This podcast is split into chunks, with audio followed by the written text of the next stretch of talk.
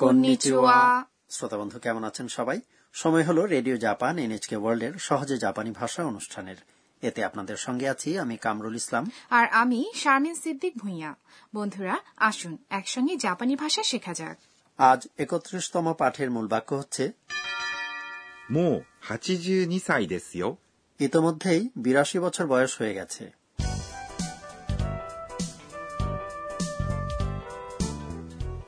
আমাদের এই আসরের প্রধান চরিত্র হচ্ছে থাইল্যান্ড থেকে আসা শিক্ষার্থী আন্না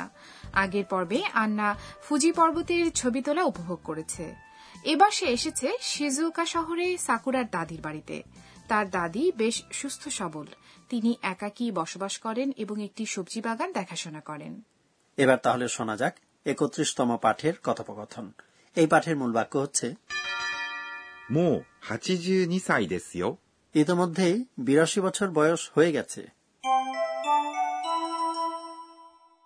おばあさん、お元気ですね。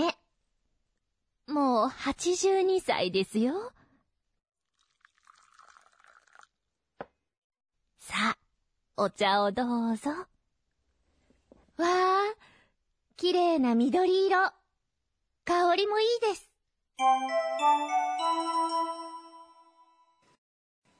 এবার এসব কথাবার্তা ব্যাখ্যা করা যাক সাকুরার দাদিকে আন্না বলল おばあさん、お元気ですね。 দাদিমা আপনি দেখছি বেশ সুস্থ সবল ঠিক বলিনি おばあさん、 মানে হলো দাদিমা দিদিমা দাদি বা নানি অথবা তাদের বয়সী যে কোনো ভদ্রমহিলাকে সম্বোধন করার শব্দ এটি এর বিপরীতে দাদু ভাই বা সমপর্যায়ের যে কোনো ভদ্রলোককে উদ্দেশ্য করে বলতে হলে おじいさん、 কথাটি ব্যবহৃত হয় お元気、 এই কথাটির মধ্যে আছে একটি বিশেষণ 元気、 তবে তার আগে বসেছে শ্রদ্ধাসূচক উপসর্গ お、 জানিয়ে রাখি গেঙ্কি মানে সুস্থ সবল です、 এটি বাক্য শেষ করার মার্জিত শব্দ ね、 এই পার্টিকেল বাক্যের একেবারে শেষ প্রান্তে জুড়ে দিয়ে আবেগঘন বা উচ্ছ্বসিত অনুভূতি প্রকাশ করা যায় জাপানে অনেক প্রবীণ লোককে সুস্থ সবলভাবে চলাফেরা করতে দেখা যায় ব্যাপারটা সবসময় আমাকে অবাক করে দাদিমা উত্তরে বললেন もう82歳ですよ。 ইতোমধ্যে বিরাশি বছর বয়স হয়ে গেছে も অর্থ হল ইতোমধ্যে う82 মানে বিরাশি 歳、 অর্থ হল বছর বয়সী সংখ্যার পরে এটি বসে এবং বয়স বোঝায় দেশ হল বাক্য শেষ করার মার্জিত শব্দ よ、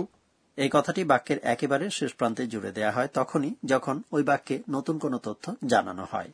বিরাশি কথাটি বলতে জাপানিতে হাচিজু আশি এবং নি দুই কথাগুলো একসঙ্গে জুড়ে হাচিজুনি বলা হয় তাই না হ্যাঁ তাই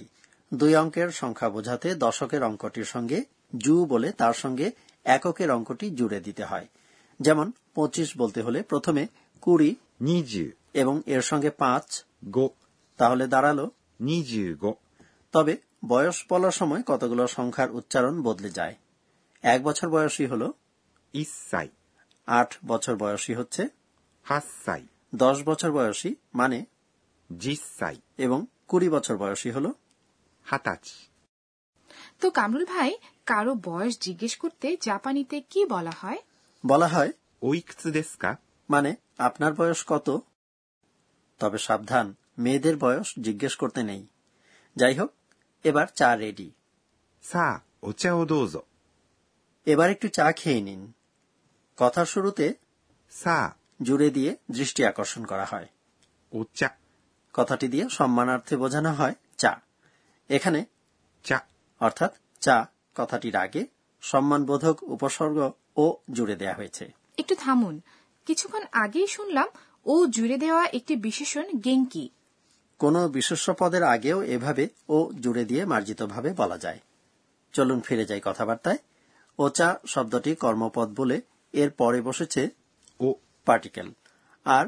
どうぞ。 মানে হলো প্লিজ শিজুওকা জেলা সবুজ চা উৎপাদনের জন্য বিখ্যাত সেই চা নিশ্চয়ই খুব সুস্বাদু এরপর আন্না বলল わあ、綺麗な緑色。 বাহ কি সুন্দর সবুজ রং わあ、 মানে বাহ 綺麗な、 এটি একটি না বিশেষণ যাতে আছে 綺麗、 মানে সুন্দর এবং না কিরে শব্দটি যখন কোনো বিশেষ্য পদের আগে বসে তখন এটি হয়ে যায় কিরেই না তাই না হ্যাঁ 緑色、 মানে হলো সবুজ রং এতে আছে সবুজ 緑、 এবং রং 色、 জাপানে চা বলতে সাধারণত বোঝায় সবুজ চা রিউকু চা কামরুল ভাই আরো কয়েকটি রঙের নাম বলবেন লাল জাপানিতে হলো 赤、 নীল হচ্ছে 青、 এবং হলুদ মানে 木。 যাই হোক এরপরে আছে 香りもいいです。 গন্ধটাও চমৎকার 香り মানে সুবাস সুগন্ধ も অর্থ ও অর্থাৎ অন্তর্ভুক্তি প্রকাশক পার্টিকেল এটি いい。 মানে ভালো দেশ যথারীতি বাক্য শেষ করার মার্জিত শব্দ এবার এসব কথাবার্তার সম্পূর্ণ অর্থ জানা হয়ে গেল কাজেই চলুন আরেকবার শোনা যাক একত্রিশতম পাঠের কথাবার্তা আজকের মূল বাক্য হল もう82歳ですよ。 ইতোমধ্যেই বিরাশি বছর বয়স হয়ে গেছে おばあさん、お元気ですね。もう82歳ですよ。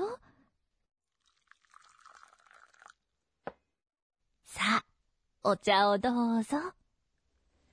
あ、綺麗な緑色。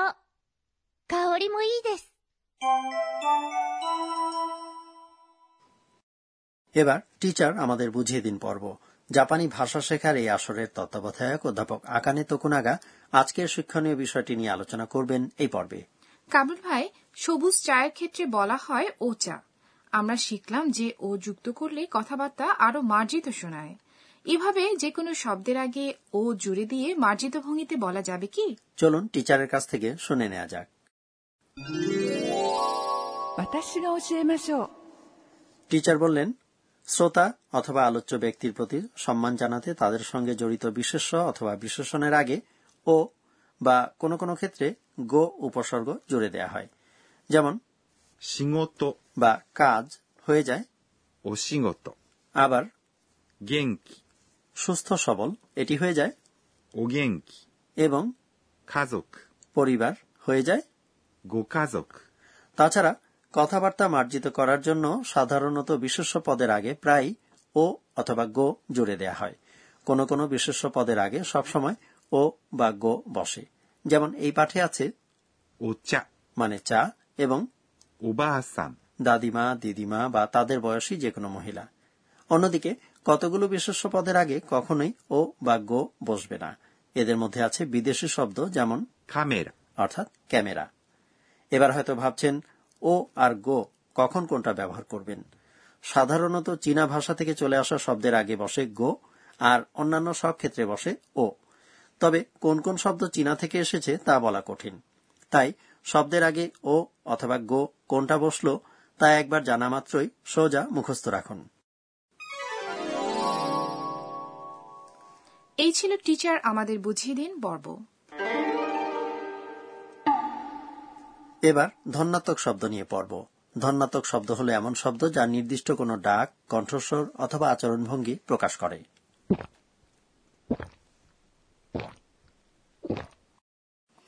কেউ কোনো পানীয় পান করছে এটি বোঝানোর ধন্যাত্মক শব্দটি হল ごくごく、 গোকু গোকু কথাটি দিয়ে ঢকঢক করে গেলা বোঝায় আবার দ্রুত গিলে ফেললে বলা হয় ガブガブ、 তাহলে আজ শেখা হলো ধন্যাত্মক শব্দ ごくごく、 এবং ガブガブ。